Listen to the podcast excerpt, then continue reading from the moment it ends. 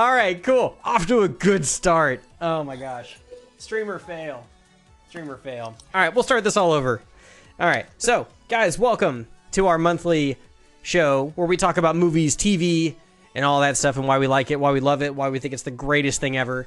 Um, traditionally, we look at a movie that we see either on Netflix or Amazon or Hulu, um, something that you can stream at home. You know, the barrier to entry is low, and we can, you know, get together and talk about it and, you know, digest the movies and stuff because movies and TV are things that are important to me. I think they're great, I think they're fun, and I like to talk about it. I really do. I mean, before I had the job that I had now, I worked at a movie theater. I, I sold tickets. My job was to hang out and talk movies with people and occasionally serve beers. It was a pretty rad job. And I still like to talk about movies. And I thought, well, what better way to do that than, you know, bring it with our Twitch community here and get a chance to continue doing that and with as many new people as we can. And, um, but this is our first bonus episode. The reason why it's a bonus is because it's a brand new release and you had to actually pay to go see it. So we obviously took a look at Star Wars The Last Jedi, the latest installment in the uh, Star Wars saga, uh, directed by Rian Johnson. We'll get into that in a little bit. Uh, but joining me today, uh, one of our subs, exercising his sub perk to uh, join us here on uh, on the broadcast, Mr. Steelman Bat. Hello, hello, hello. Uh, for those who don't know, uh, Steel Bat is actually my brother-in-law, uh, fellow clanmate in our uh, in my Destiny clan. Um, he's an awesome dude and is a pretty big movie buff himself. So I, am excited to have him on uh, today. We just saw it last night, and uh, needless to say, I enjoyed it. Um, but I have uh, I have things that I want to unpack and discuss. Uh, Steel, what it, what what is your like initial gut impressions before we start talking about Star Wars in general and uh, stuff like that? Gut impressions of the movie last night? Yes. Uh, gut impressions. I was relieved in some ways because after watching a couple of the previews and knowing that this is the middle of the trilogy, um, I was pretty much anticipating that we were going to end in a very dark in a very bad and a very sad place. And I was hoping for the best, but expecting the worst as far as my emotions are concerned. Mm-hmm. And so, from after watching that, in spoiler alert, if you haven't seen it, you might want to close your ears. But um, yeah, to be honest, really, like if you haven't seen the movie, do yourself a favor, come back in an hour when we'll be playing Fortnite then. But do yourself a favor, don't be spoiled by this. If you've avoided spoilers this long, don't don't ruin it. don't do yourself a favor. Get a chance to enjoy the movie. So I just wanted to get that right out of the way. We are going to dive full on into all things Star Wars, everything that has been released up to this point. And by all things Star Wars, I mean just the films, not uh, not the the Rebels show or the animated series or the books or the comic books. It's just going to be the movies. So anyway, sorry. I just I wanted to get that out there and, and up front before we really start diving in.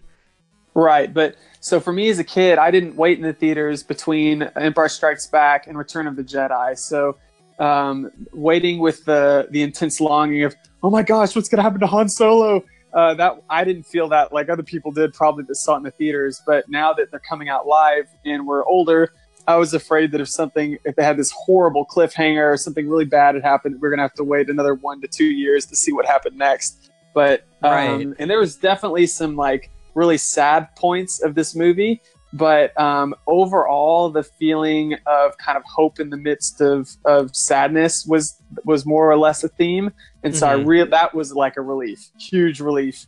And then um, even though I think it irritated some people uh, because there was so much in this movie, I also kind of liked it because I thought the movie ended about four times and it kept going. So as a Star Wars fan, I was really loving it because my movie kept going. Hmm. I uh, I do not disagree. I do not disagree. Um, so I guess kind of going into it before we start jumping into the Last Jedi, how did you how did you prepare uh, for this movie? Did you did you revisit some of the old stuff? If so, which ones did you watch? Did you watch everything, or did you just so, kind of just jump in? So I did not do as much prep for this as I would have liked.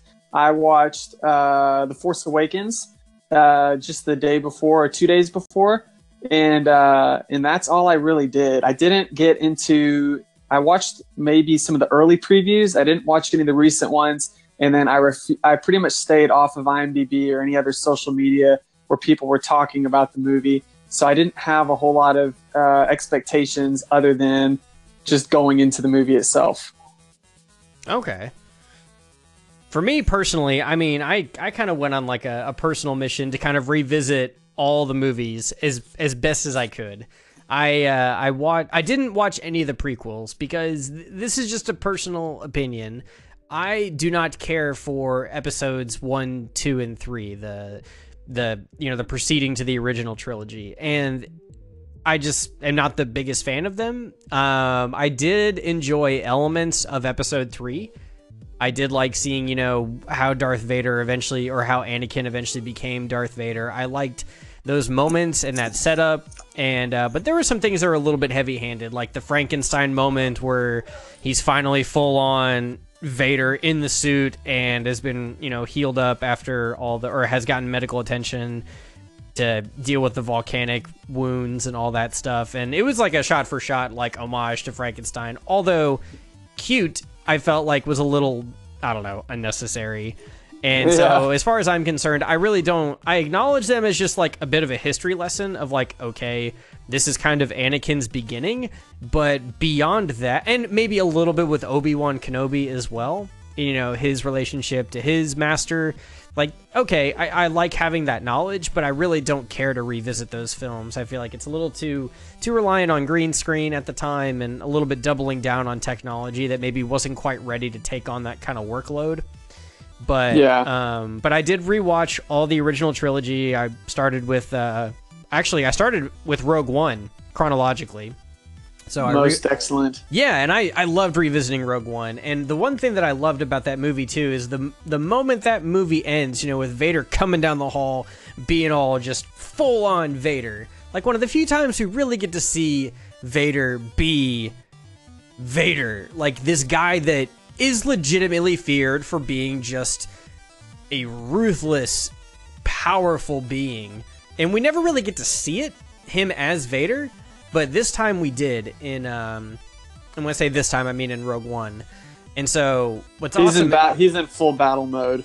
Right, exactly. And just that that that final just handoff scene of just the the Death Star plans working down the hallway and people just getting you know you know lightsabered up and force pulled and choked and pulled and pushed and slammed in just this little death corridor was so exciting and so compelling and in a way kind of frightening. Like because it, it puts you in a moment where all these guys are in here guns pointed down the hallway they're ready to take on whatever's coming and like you almost see this like black cloud kind of filling an even darker section of it. Like there there is something evil that has entered the room. It's, it's mm-hmm. almost like the devil has showed up and then you just hear the and then just and the the lightsaber comes out and just hell breaks loose and it is just all kinds of terrifying awesome i loved it so much and then Yeah. um and then it, it tees you up right at the beginning of A New Hope. And when I left Rogue One for the first time, I'm like, I just want to go home and watch A New Hope. And I didn't, I, I didn't, you know, feed that urge. But this time I did.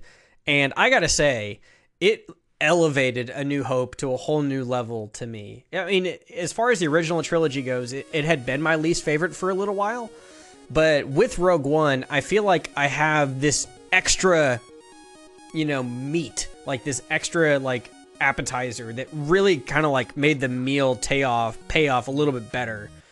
And Well, you un- you understand you understand the momentum and the the urgency behind what's happening in a much bigger way than when you first see New Hope without Rogue One.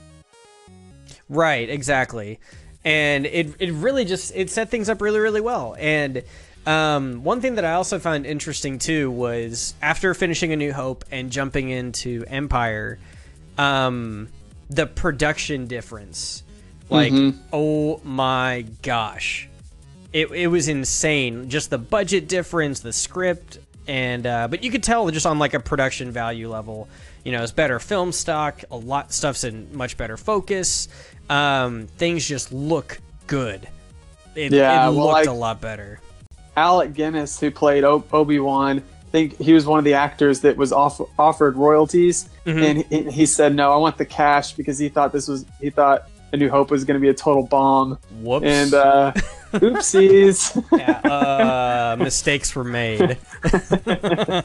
but yeah, you can definitely tell. I hadn't thought about that between the two movies. If uh, we're not sure if this is going to be a you know a, a cult classic because of how bad it is, and then it becomes a cult classic for how you know how amazing it is in the story.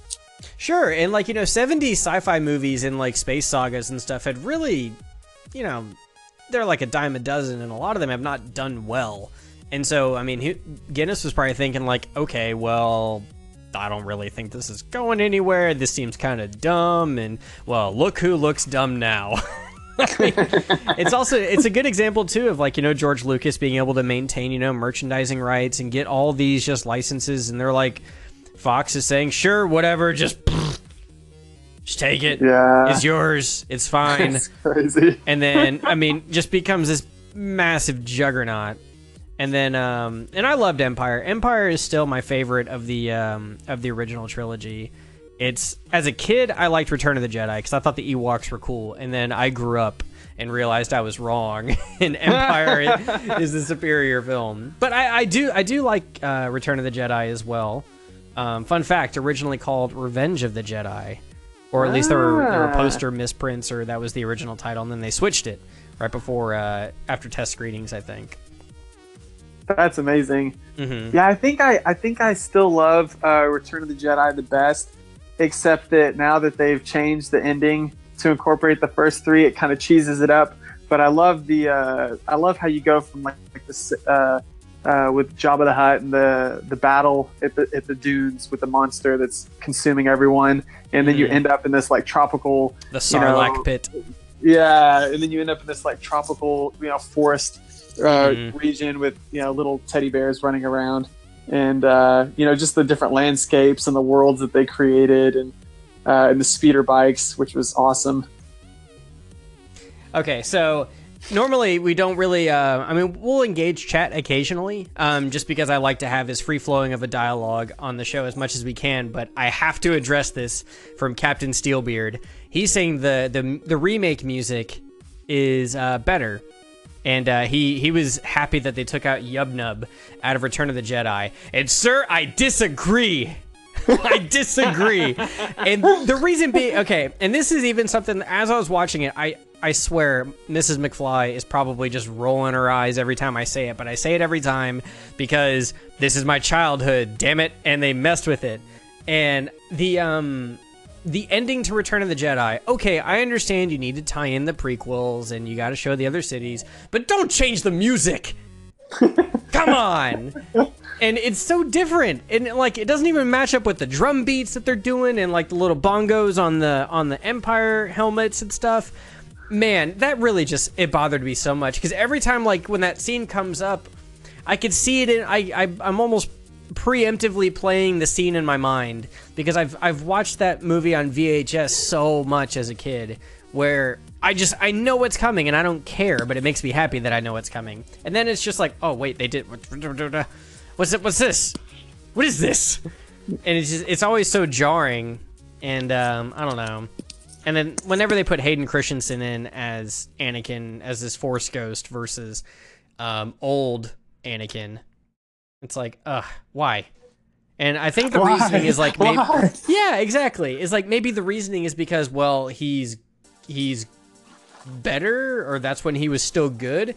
It's like no, he became good at like the last moment before he died. Let him stay old because that was the final moment that he was still good. You know? That's really funny. Yeah, I remember him as he as he ended, and not. Yeah, that's interesting. Right. Exactly. And I forgot that they switched them. hmm I always forget it too, and when it happens, it's like, ah. And I don't remember if they did, um, if they didn't change Obi Wan to either be Ewan McGregor or if they let him be Mr. Guinness. Um, that I don't, I don't. remember. I, I don't remember either. It means we have to watch it again.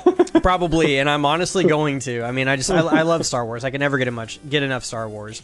And yeah, for me, the and I guess this kind of goes into um, before we start talking about Force Awakens and eventually, you know, Last Jedi, uh, Steele, how was the first? What was the first time that you were ever exposed uh, to Star Wars? You know, about how old were you? Did you see it in the theaters? Did you see it at home? Did you see it on? I mean, just kind of go into that for me. That's a good question. I kind of, I'm not sure if I remember the very, very first time that I saw it. I remember it it's almost like it was always there as part of my childhood. I was little, like I was probably in elementary school, and uh, I remember watching it on VHS, and we had the, the little VHS, uh, mm-hmm. you know, set. But before that happened, we would just anytime I wanted to watch it, we'd go to like Blockbuster and or the local movie video gallery or whatever, and we'd rent the rent the movie. And um, I loved it so much because the characters are awesome and there's like a sense of adventure and there's all these worlds that they create and you know good versus evil. And it's awesome. And then uh, and then when i was a little bit older not in high school yet but they re-released them the originals in the theaters and that was like super special to me and i went with mm, my dad because uh, because we you know we didn't grow up where we got to see them in the theaters and that was really cool and uh, it was interesting. I didn't really have that much of an opinion in a negative way when they added all the digital scenes to the originals. It was more of kind of fun just to see what other stuff that he had maybe thought of or wanted to add at the time that he couldn't because of they were limited with animatronics and puppets and stuff. Mm. Uh, you know, like Jabba can't be mobile. You know that that one scene at the Millennium Falcon yeah, with uh, Han and like when yeah. they first meet him on Tatooine. I think originally yeah. at the time they didn't know what Jabba was going um, to be to like. Look like right? Yeah, yeah, that's true. That's true. I forgot about that. Like but, they thought he was going to be like a human, like he was going to be like a, a, person, not like a full-on slug thing. Like they hadn't fully decided what Jabba the Hutt or what Jabba was going to be.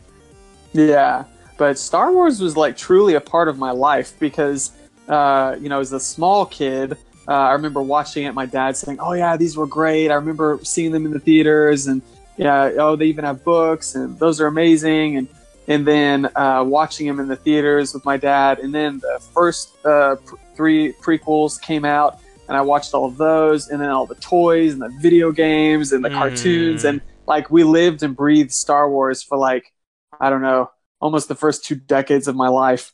So it was definitely like a huge part, and uh, we loved it. Yeah, for me, the first time I saw it was right around actually the same time that I saw Back to the Future. I got mm-hmm. two very big, just movie things dumped on me like within like a week of each other. I, I remember it very vividly. I was with my dad, and I think we went to like either Radio Shack or Circuit City or Best Buy or somewhere. And I was like six or seven years old, and they had just re-released all of them on a on a triple you know, VHS pack. And yeah. That was my first exposure to Star Wars. Yeah, and it, was, was, a beautiful just, pack. Oh, so good. And I just remember seeing him, you know, watching him with my dad, even though he just passed out and was just snoring through the whole thing. I didn't care. I sat up and I got closer, and I, am very much like you. I lived and breathed, excuse me, uh, Star Wars.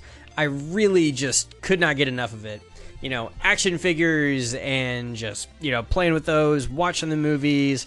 And uh, I had like an old TV like in my bedroom that had like a like a little VHS player built into the TV, and it had like rabbit ears and everything. Like it was a pretty yeah, it was a pretty bad TV, and it was like maybe it was it was pretty bad, but I could you know it still it played movies okay. And so in my room, I would just watch Star Wars constantly and back right. and um, oh my gosh, it was just all I wanted to do, and um, that, that's really just kind of what drew me in. And you know, I do kind of agree. I do like some of the stuff that they did, or set extensions, or things like that that couldn't have been done at the time, or I don't know, they lacked that that possibility. And also, you know, some of the restoring was nice.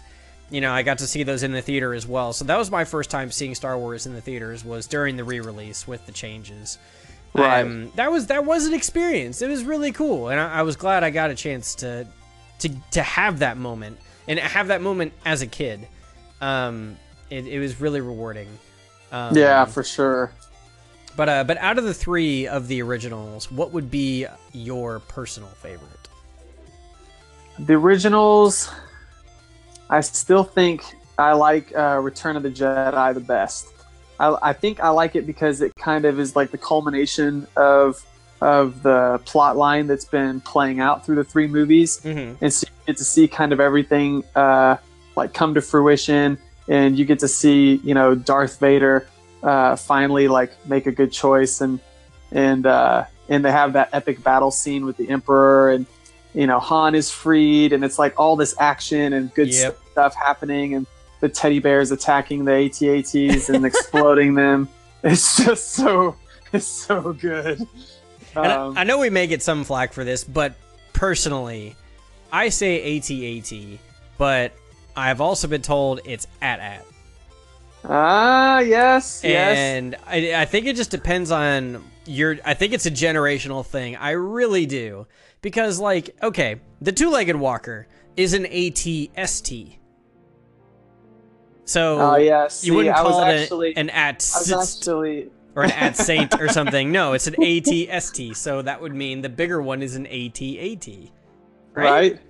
That's that's what I say. Yeah, I think that's logical.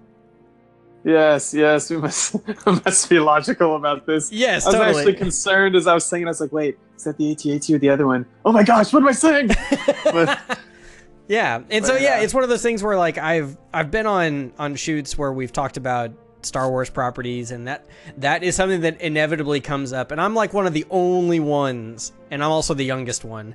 But I look at everybody, I'm like, you're you're wrong. You guys are just wrong. you're all old and wrong. You don't know what you're talking about. You're dumb.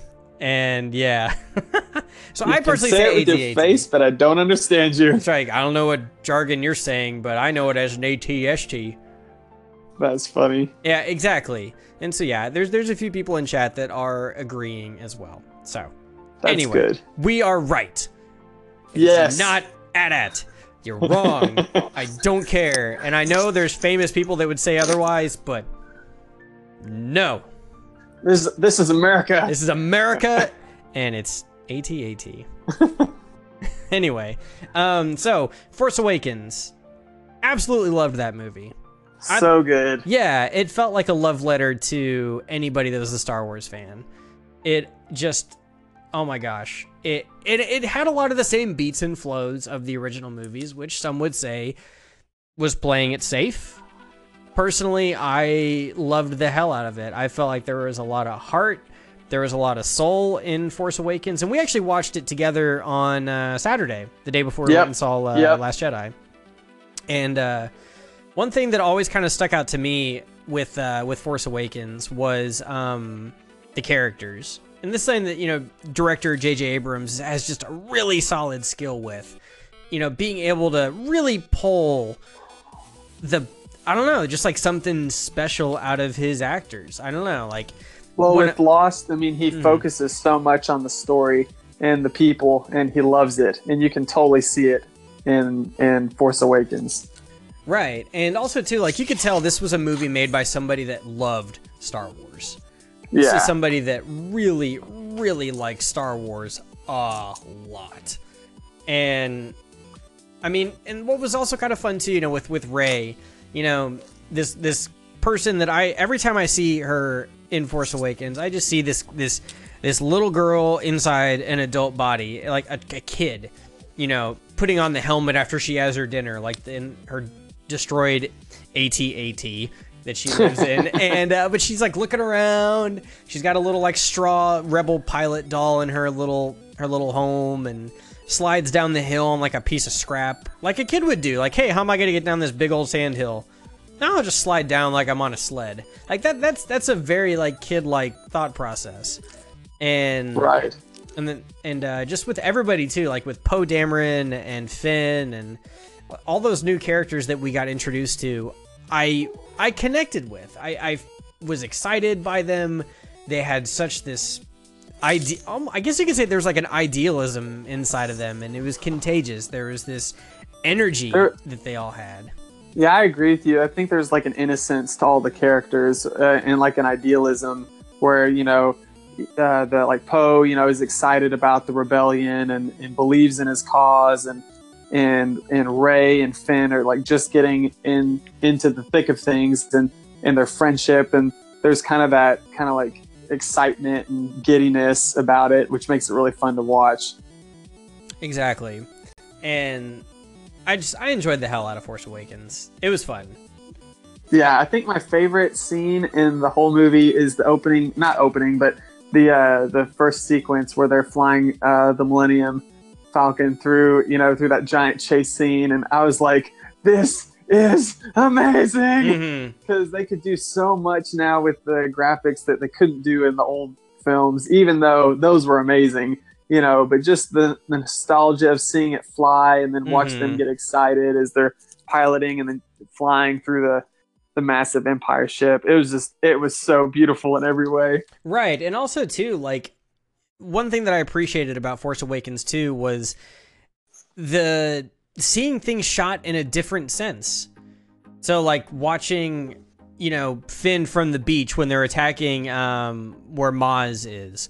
Like where Finn Right. and, and Han and Rey are all there trying to, you know, get set up to go on to the next part of the journey. And you're on the beach over over Finn's shoulder and you're watching Poe Dameron just pilot his X-wing around and just, you know, f- literally flying circles around TIE fighters and just blowing stuff up and gunning guys down on the beach and flying by and you just see this like it, it's just totally different. Normally we would just we would fly behind the X-wing and watch it do its Right. thing, but now we're watching it from the ground from a character's Right. perspective who is also in awe like we are of just like wow Right. look at him go and it's it was so different from from a Star Wars movie and I really appreciated um I appreciated just the, the new vision like a fresh set of eyes but a fresh set of eyes that also loved Star Wars Uh huh.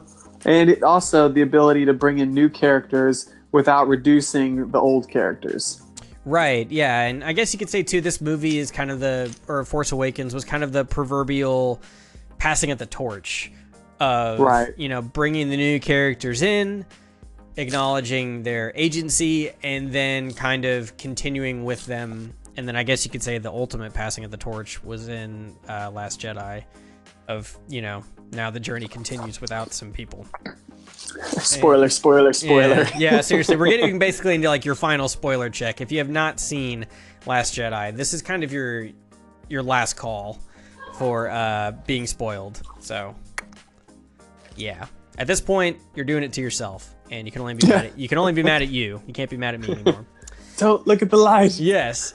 So, um, anyways, without further ado, uh, we'll kind of dive into our uh, our discussion of um, of Last Jedi. But before we do, I'm gonna toss up the uh, the teaser for Last Jedi as a bit of a refresher for everybody. So I'll go ahead and get that queued up for you guys.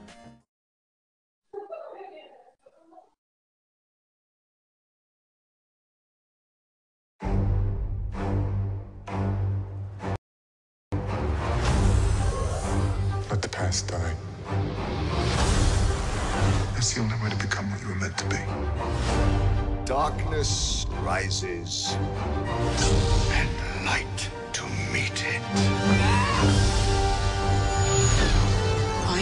someone to show me my place in all this. Come on!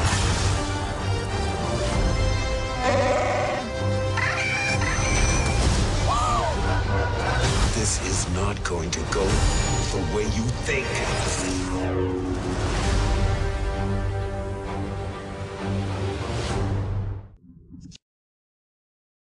So that was from Star Wars The Last Jedi, the latest installment in the Star Wars saga, directed by the wonderful Rian Johnson. Uh, stars uh, Daisy Ridley, uh, John Boyega, Mark Hamill, uh, Oscar Isaac, and uh, the late Carrie Fisher. Um, kind of the plot summary here. Uh, as you know, per IMDb, Rey develops her newly discovered abilities with the guidance of Luke Skywalker, who is unsettled by the strength of her powers. Meanwhile, the Resistance prepares to do battle with the First Order. So, uh, this movie picks up not too long after um, the events of The Force Awakens.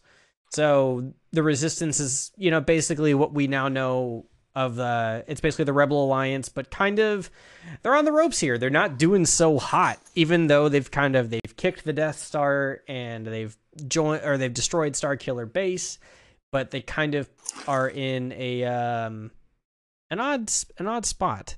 And uh they don't seem like they're uh winning particularly well.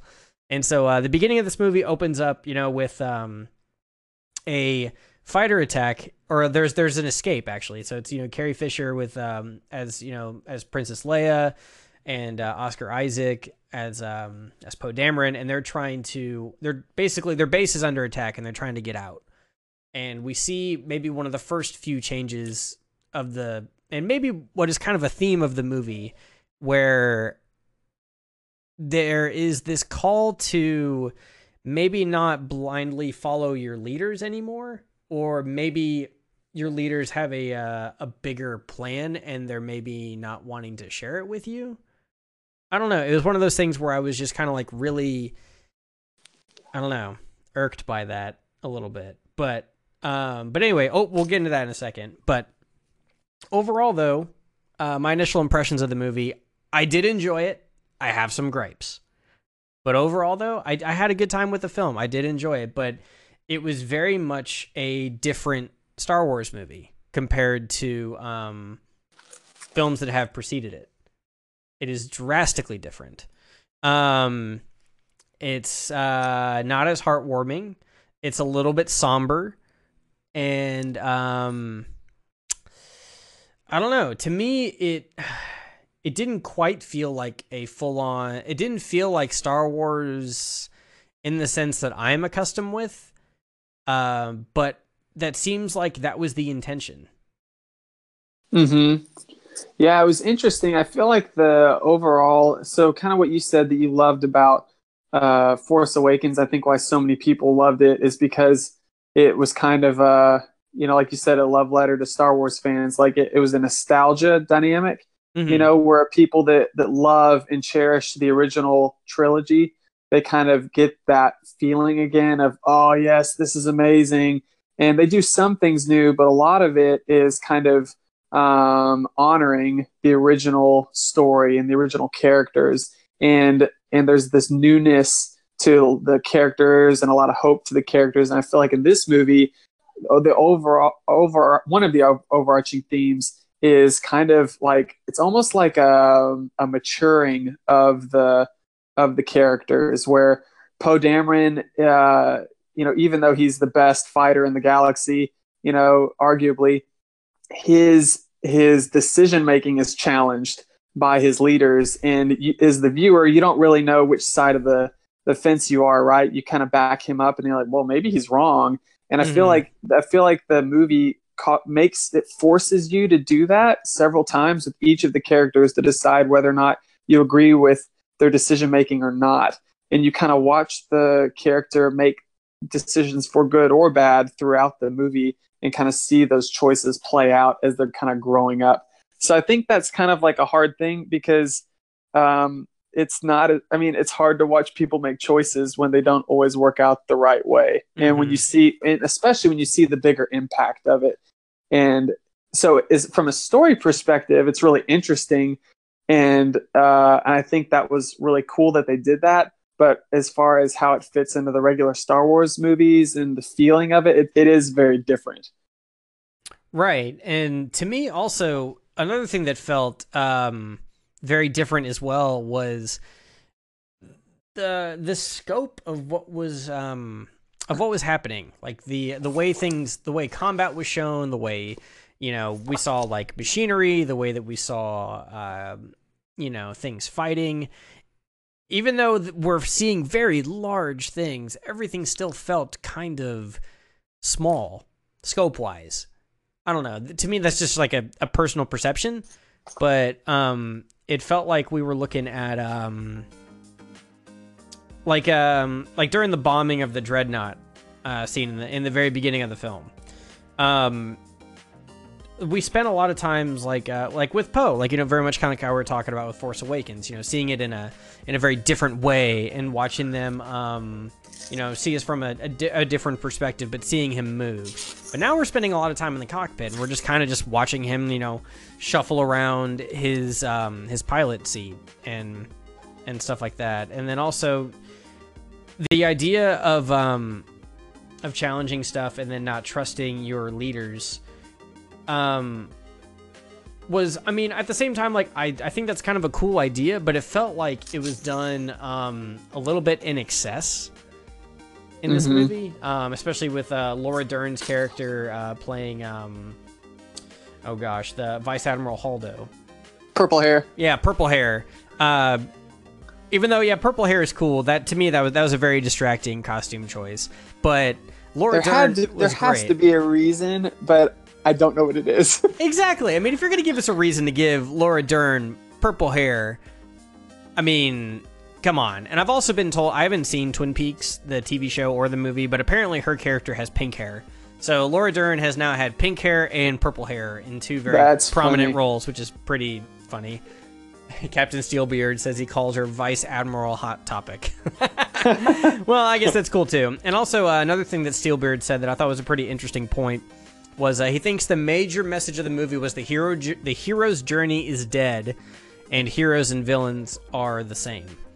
Um, it did feel like there was a little bit of commentary on, I think, uh, tradition, the hero's journey, the past of Star Wars, and then the future of Star Wars. I think a lot of the stuff that kind of unfolds within this film is we are ready to leave everything behind and uh, we kind of don't really need anybody anymore is kind of how it felt to me um, So I would agree a little bit, but I would also disagree. And here's where I would disagree. So there's spoiler, spoiler. There's there's a scene where um, the uh, the ancient like more I don't know what else to call it better than like the library or the the Church of the Jedi right goes up in flames, and Yoda and Uh-huh. uh, Luke are having a conversation about it, and at first I was thinking, wow, this is kind of the dismantling of the ancient order and all that kind of stuff. But mhm. one of the things that I felt like Yoda was espousing is that uh, is that it's not things haven't changed so much, but I feel like he was trying to uh, to set free an over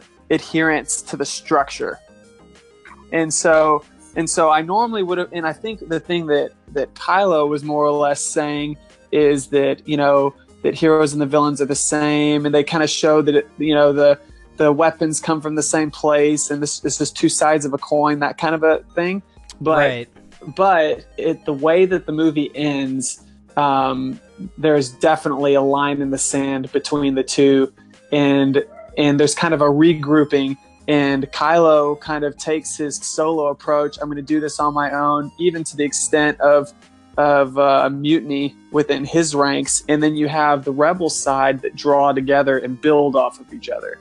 Yeah. And so I think it shows kind of the two approaches to how to how they to how they handle it, and I think it shows that the heroes um, that you know we can't do it alone, and I think that's kind of what they're trying to show with Poe, with him taking like the lone gunslinger approach. I'm going to go in, and no matter how many people we lose, we're going to destroy the ships. And I think that the message they're trying to show is that kind of like a a- like a polar opposite Han Solo. Instead of wanting to run from a fight and self-preserve, it's still being like a you know a crazy gunman shooting from the hip, but instead of self-preservation, like overly wanting to to fight for the alliance, like almost at too much of a cost, right, yeah, of the cost. don't don't be a kamikaze, right? Live to fight another day. Look at the long game, and uh, we may lose this battle, but we'll win the war at the end of the day. And so, anyway, that's my thoughts. Sure, and I I do agree with what's going on, and honestly too, like with with Rey and Kylo Ren, you know, with you know the the betrayal of of Snoke. Literally, I mean, I don't know if he was quite stabbed in the back; he was kind of stabbed in the side. But I mean, literally having a, a coup within the First Order within the room was a hell of a turn. Something I did not expect, and especially in the way that it was done was was so cool. Like hearing Snoke like close his eyes and he's like he's he's watching Ren um, go through the thought process of what he was going to do, like talking about how he's getting ready to activate the lightsaber, and then just and you just hear it just you just see it Luke's lightsaber turning and just goes right through him was was so cool. And then you know that whole fight sequence with I'm assuming were the Knights of Ren, the other Jedi in training that uh, that uh, that Ben took from Luke's temple, and then the rest were killed uh, per Luke, as according to Luke. Um, I'm assuming those were those students because I think there were six in the room. Because I think there were twelve, and so there were eleven that were still there. Um, he took six, and then they killed the other five. I don't know if that's Okay. if that's true or not. It wasn't clearly stated, at least to me. Um, but one thing that I do find interesting is, and even like we know when they're fighting over the lightsaber, we're looking at two sides that are trying to accomplish more or less kind of the same thing, just much like what you were saying, Steele, but at a, a very, very different approach. Right. Um, one, you know, is trying to go through. Essentially, he's doing exactly what the Empire has been doing all along. It's almost like a no change. It's just a change of the guard, or the name is changed. Right. But more or less, the vision and the um, the uh, the path remains the same. It's just a different different person's at the driver's seat. Whereas with Rey, it's it's um it's similar but different to the Resistance in the sense that she is acknowledging that um maybe the Empire isn't straight up the enemy, maybe trying to strike real balance and come together with Ben and be, you know, like see eye to eye and then try to have uh like achieve like achieve like some sense of symbiosis or something to where much like the island you know when luke is talking about the jedi island on the fi- on the the original temple you know there's and with like you know with Rey going through her little force feeling talking about how she sees life she sees death there's decay but there's life growing from decay. The island is existing in life but there's ocean waves trying to crash against it to break it down. But amongst it there is there's balance for every everything that's living something's dying. And so but there's it's they're in harmony together. And i think Rey sees that. And so maybe what her ultimate approach is going to be is trying to find a way to have the darkness and the light um achieve that kind of symbiosis um but amongst the people throughout the galaxy. Maybe that's like the ultimate goal that she's chasing uh, i'm not quite sure but Yeah, and maybe also she's thinking that like uh, the the death in in Kylo's uh, Kylo Ren's life, it from that from those ashes like new life can like spring forth, and I think she's thinking that like she has this like uh, idealistic hope that he can be saved and he can be turned, you know, just Right. like with Va- just like with Vader. And, and she Um, even said that's why she must go to him because she thought she had a vision that if she goes, he could turn back. He could come back Right. to the light.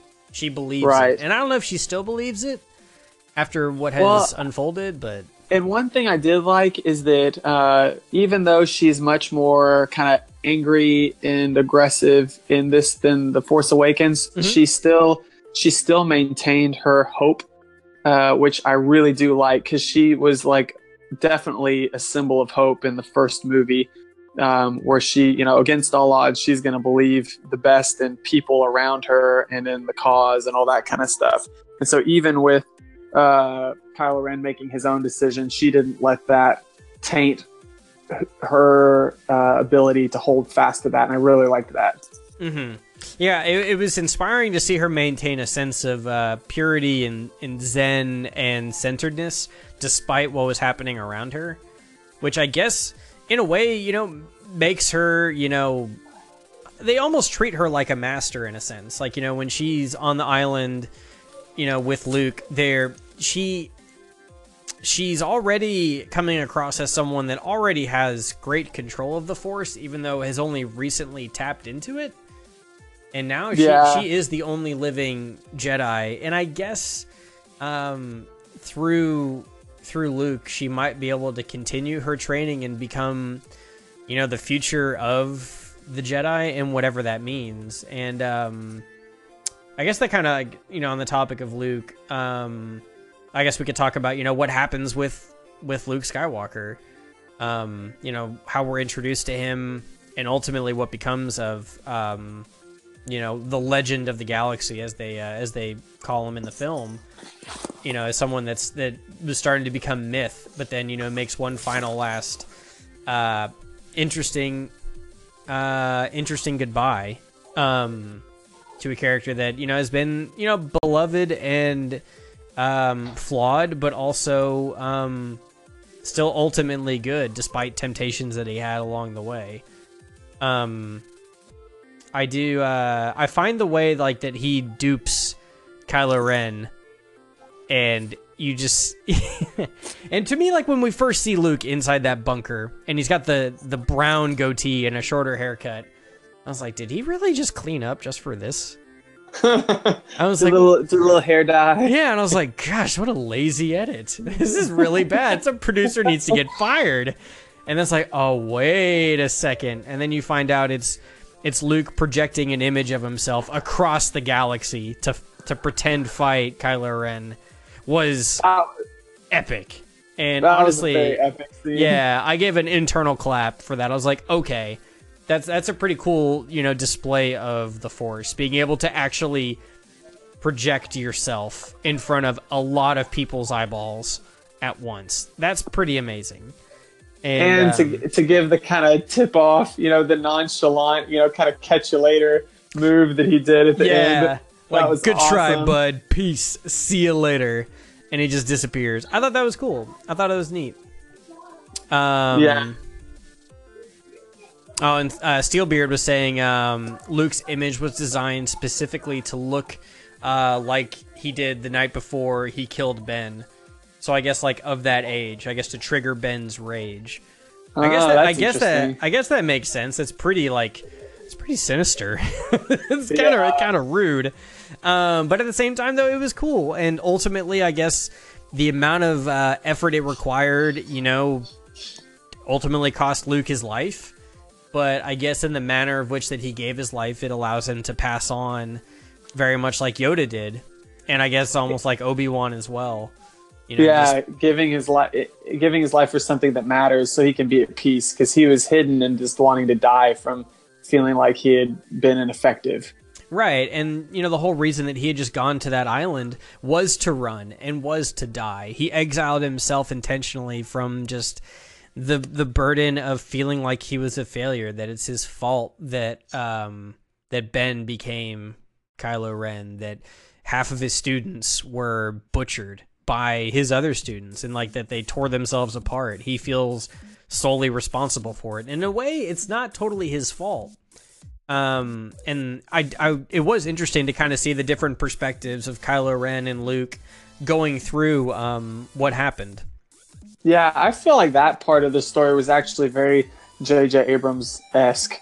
Mhm. Uh, you know, kind of the the different. You get to see the different plot lines, and you don't really know who to believe. yeah like he said Um, she said kind of thing like you're not quite Yeah. sure who to believe like who's who's fully right who's really telling me the truth are we gonna see the truth or are we re- relying on one person's account versus another and kind of stringing our own truth together Yeah, but I liked I liked them showing kind of the humanity and the struggle of of Luke and how he, um, you know, was struggling with okay, I did this I did this amazing thing whether by design or by luck.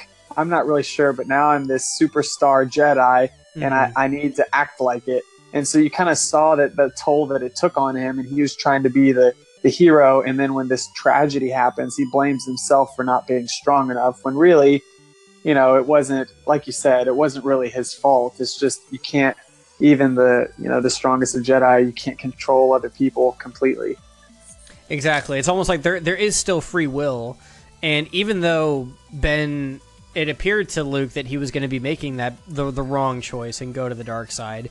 I guess Ben internally had not made that choice, and Luke just drawing his lightsaber was enough to to tip the scale. Like he was, his heart was that fragile at the moment.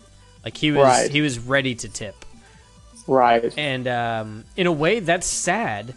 And then kind of like the events that have unfolded with with Kylo Ren you could almost say he's now gone from well is this saga this section of the Star Wars universe in this storyline is this going to be the redemption of Kylo Ren? And I think what we find out now in the last Jedi is probably not um, he's not going to go the same path as his grandfather Invader and become horrible and evil and then turn back.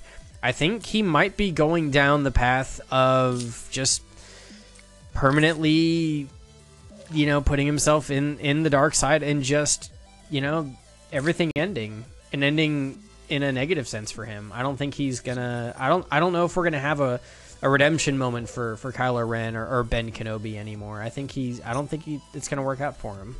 Yeah, and it's interesting because uh, Rey said the same thing that uh, uh, Han said in Force Awakens. You know, it's it's not too late. You can come back, and you know he's been given multiple options uh, to come back, and he he always chooses the power and the because he thinks I don't know I don't know if he's if he's fooling himself or if he really believes his own crap of you know this this is the way it needs to be when it's really just a power play for him.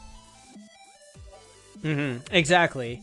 And it almost feels like too he's now at a point now where he is finding comfort and solace in the in just this rage and in in the darkness. He now feels like I don't know, it's it's it makes me sad to see it because you see these moments when they're when they're kind of like I guess forced meditating with each other where they're Right. um almost able to touch and they are you could see and I, I want to say it's genuine. I really do. I want to say that that there still is a conflict within uh, within Ben, and I think it's going to lead to stumbles with him as now the new supreme leader of uh, of the First Order. I think it's going to Well, cause hesitation with him, and I think it's going to ultimately dismantle him. Yeah, you saw the scene where he he took his finger off the trigger with uh, the rebel uh, frigate that was carrying Leia, right? And so they showed different scenes like that where he made a choice towards a softer, uh, less uh, dark side of himself. But whether or not that's the remnant or you know he kills it uh, at the end, we'll have to wait and see. Right, exactly. but for sure it's gonna it's it's already i mean you can see there's uh you know dissent in his own ranks of people that that don't agree because they see how fanatical he is and unhinged uh, you know about wanting to kill uh luke and you know Mhm. ex- snuff out the the rebel alliance Yeah, and um, another thing too, uh, another thing from uh, from Captain Steelbeard. He said he's just waiting for Hux's sudden but inevitable betrayal. I don't know if Hux has the um, the balls or the confidence to go against um, someone who can literally fling him across the room with their mind. I think he will blindly he will follow whoever is in charge that has the force because he is um he's just he doesn't have the the power to stand up to somebody in the same room like that.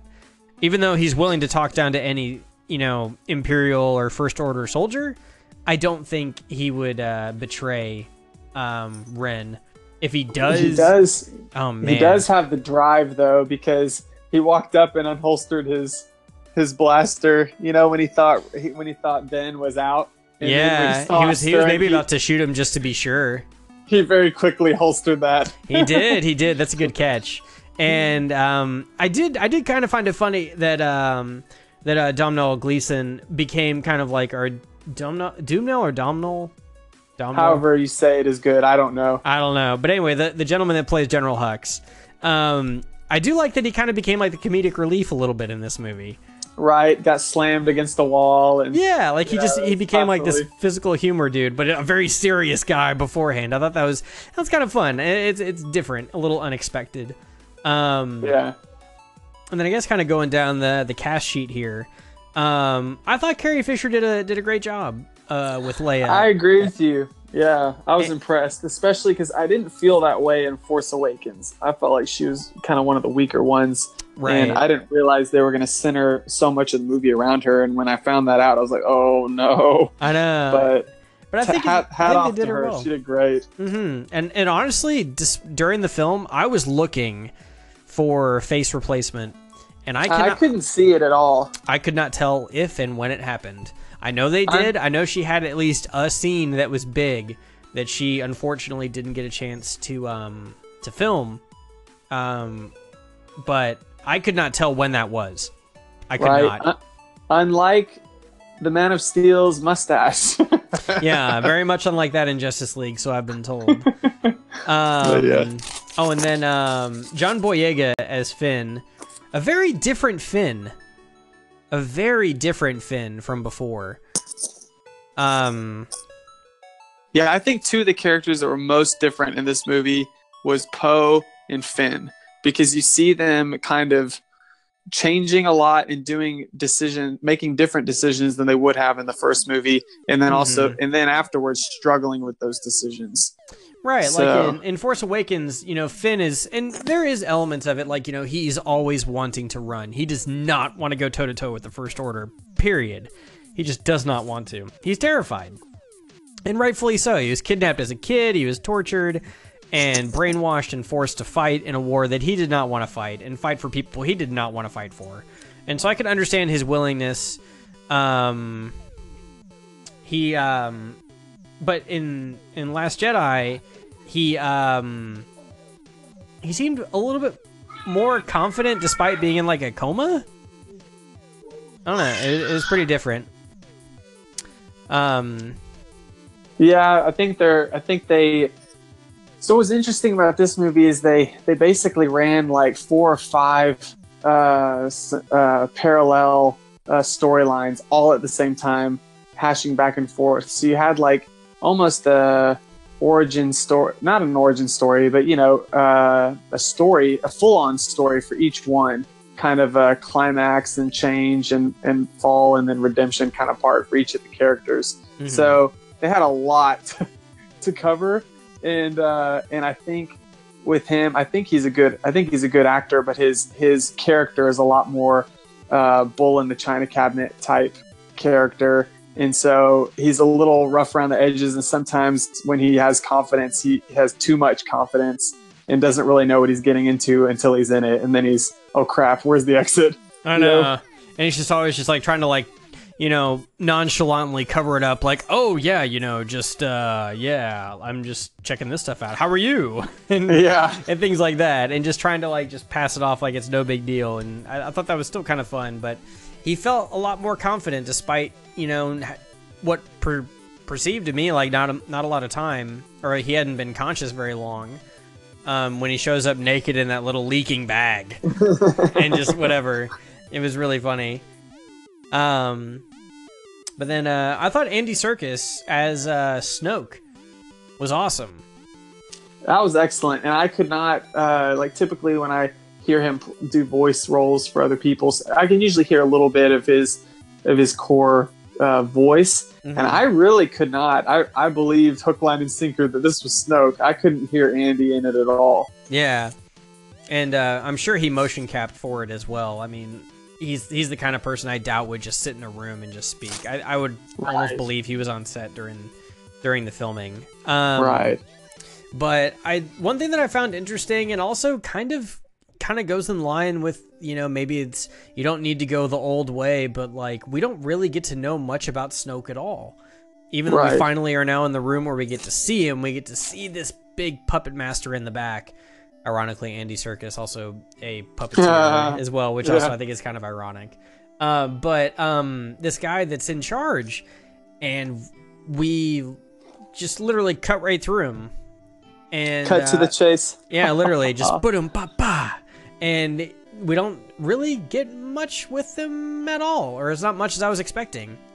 And um, you know, in a way, I was a little bummed. I was surprised. Um, but it uh, it was still kind of cool though. Like I was still very comfortable, and I liked the way that that uh, that that sequence played out with Ren and Rey and Snoke and the knights in that room. I, I thought that was a, a very unexpected take on what we traditionally would have expected from previous Star Wars films, where Right. there will be a great temptation, there will be a fight, and then someone's going to escape at the last moment. You know, we, did, we didn't quite have that. And if anything, what was even more unique is we got to see, you know, the polar opposite sides of both Jedi's fight not against each other, but with each other. and on Yeah, the same side for a little bit. The bit. enemy of my enemy is my friend, right? Exactly, and that that felt very true. Like, okay, you know, Rey clearly doesn't like anybody in the room. They're they're bad guys, and Ren is like, I see an opportunity here. I'm gonna take it, and Right. for that brief moment, there's this understanding of we're on the same side for just a brief moment, and um, and then I guess this this kind of reminded me too with uh with Rey and Ben, and I know within the film they talk about uh her parentage and her origin and how they are they're nobody special, but this is all coming from Ren's mouth. And it personally makes me think that that may still not be true. Yeah, and I think there's a lot of I think there's like a lot of power. So obviously, like names are a big deal and heritage and all that kind of thing. And I think there's a lot of uh, power that comes from knowing where you came from, and especially if there's a heritage that and legacy that can be passed on, right? And so Mhm. I think he intentionally torpedoes any chance of that by telling her what he does to keep her in a subservient state because he's been training for all these years and then all of a sudden she shows up and can take him head on almost toe to toe.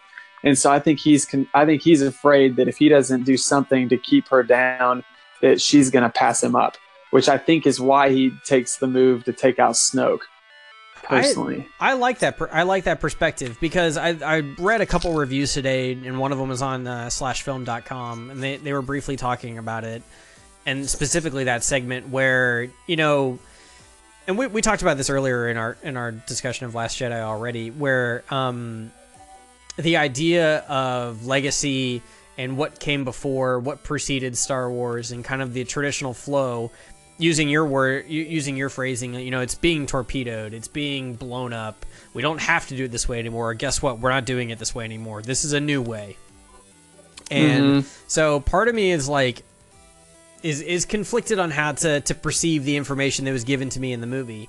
Do i accept what ren said and say okay Rey truly is nobody but has an incredible strength with the force or is he like with uh, with your observation is he holding the cards close to his chest and is trying to keep her in a position where she won't uh, look into it anymore because that might awaken her powers even more and then you know maybe ultimately pass him in ability and then Mhm. ultimately to his demise because he didn't manage it or didn't you know capitalize on a moment um I don't know. It's hard to say, and I want. And this this is the other thing as well. When they were able to force like see each other, like during their meditation, like actually able, they could say they could see each other. Rey was able to actually see where he was and like his surroundings and him totally. Whereas Ren could only see her and could see her completely, but couldn't see anything around her. The only other time that we were shown this, and we were shown this in the movie, Luke and Leia were able to do the same thing, or at least able to communicate with each other directly. Right. They were linked. They are also siblings. Rey and Ah. this, and to me, this points another. To me, this is another check mark or another thing to put in the list of, hey, maybe Rey and Ren or Ben, Rey and Ben, are indeed siblings, but nobody wants to tell us yet. I don't know. Maybe that's the special box or that's the secret that JJ is going to pull out in episode 9. I personally hope that that's the case. It's one of the things I was hoping to see. Um, but it um it may or may not happen.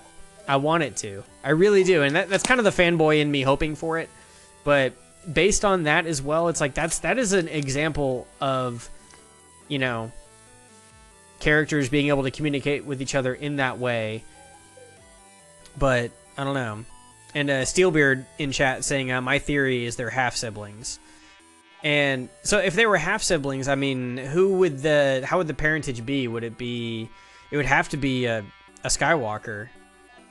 If they're trying to still go along the lines of, um, you know, the Force being strong in people's families. Yeah, that's interesting. Uh, I don't know. that's gonna that's gonna be an interesting play. But I'm I'm excited to see. Uh, I'm really excited to see uh, how Abrams will take this. I'm kind of glad that he took a step back on this movie so that Mhm. we could see a little bit of a different uh, different perspective in the middle. But I'm also glad that he's helming it up in in the next one to kind of finish out this trilogy because I think he I think his hands have kind of been in the mix anyway throughout this whole process. So I think he's he's got some tricks up his sleeve personally. Mm-hmm. Yeah, and ah, gosh, and I and kind of just we're kind of getting to near the end here, but um, I also thought you know Del Toro's character was very interesting. It very much felt like the collector was inserted into uh into Star Wars, Yes, but with a di- but with like a different quirk instead of like you know just this like Hannibal Lecter style thing. He had Tourette's. And, Yeah. but I still I still found it very interesting. I thought he did a great job. Um, I uh, the brief appearance that we had with Maz, I thought was fun. I hope we get to see what she's doing, what she's fighting, and how that's how that's working out for the rebellion. I hope we get a moment for that. Um, and I am looking forward to episode nine. You know, I um I did enjoy this film. I did not enjoy it as much as uh, Force Awakens, but I appreciated what we got. I'm ready to see what happens next. Like I, I, I want to know where we go from here. It's kind of where yeah, I'm at me now. too. Me too. Yeah, I think I agree. I'm I'm ready for the the next chapter, and I think that I really actually very enjoyed this movie, but I also anticipated it that it would be very sad and heart wrenching. Mhm. And I think because it had a little bit more hope and a little bit more humor to it near the end, I think it made me enjoy it even even more than I thought I would. Right. So Alrighty, guys. That's gonna kind of that'll do it for us. Uh, for us today on our uh, our bonus episode of AV Club. Uh, thank you so much for tuning in. Um, if you are uh, if this is your first time here, this is a monthly thing that we do. Um, we traditionally do stuff through either Netflix or Amazon Prime, things that are streamable. Uh, this being a bonus episode because you had to go into the theaters. Uh, we will be doing our next official normal episode on Friday this week, uh, the 22nd, where we'll be taking a look at Gremlins and other holiday uh, films and stuff like that, which is available on Netflix this month. Um, and before we wrap up, um, Steelman, where could we find you on the internet if you uh, if you have anything that you would like to shout out? oh, what'd you say at the end? I was saying if you if you have anything that you would like to shout out, like where you can be found, if you want to be found, or if you just want to remain uh, anonymous. Oh, that's a good point. Um, I will have to find a home in this new galaxy that I'm embarking.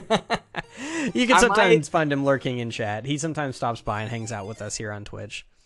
yeah, yeah. For now, that'll be good, and then I'll find a more permanent place. And uh, guys, if this is your first time here, if you're listening to this later, we do record this and broadcast this live on Twitch. So twitch.tv, twitch.tv slash Captain McFly. Uh, you can also find me on uh, Twitter at Captain McFly TV. Uh, you can also uh, Google um, myself. You'll probably find me if you just Google Captain McFly. You'll find me. Uh, we are pushing this stuff out to YouTube and also out to uh, iTunes very soon. So if you want to catch us there, if you maybe didn't want to be spoiled, you can you know re- listen to it later. And um, thank you so much. I appreciate you guys hanging out with us this evening. And Steelman, thank you for for hanging out and for joining me. I hope we uh, can get you on another one very soon. Absolutely, I, I loved it. I hope to be hope to be on again very soon, and may the force be with us all. Yes, and may may the force be with you guys. Take it easy. I'm gonna close things down, and we're gonna switch over uh, to playing some Fortnite. And I'll see you guys in a bit. Thank you.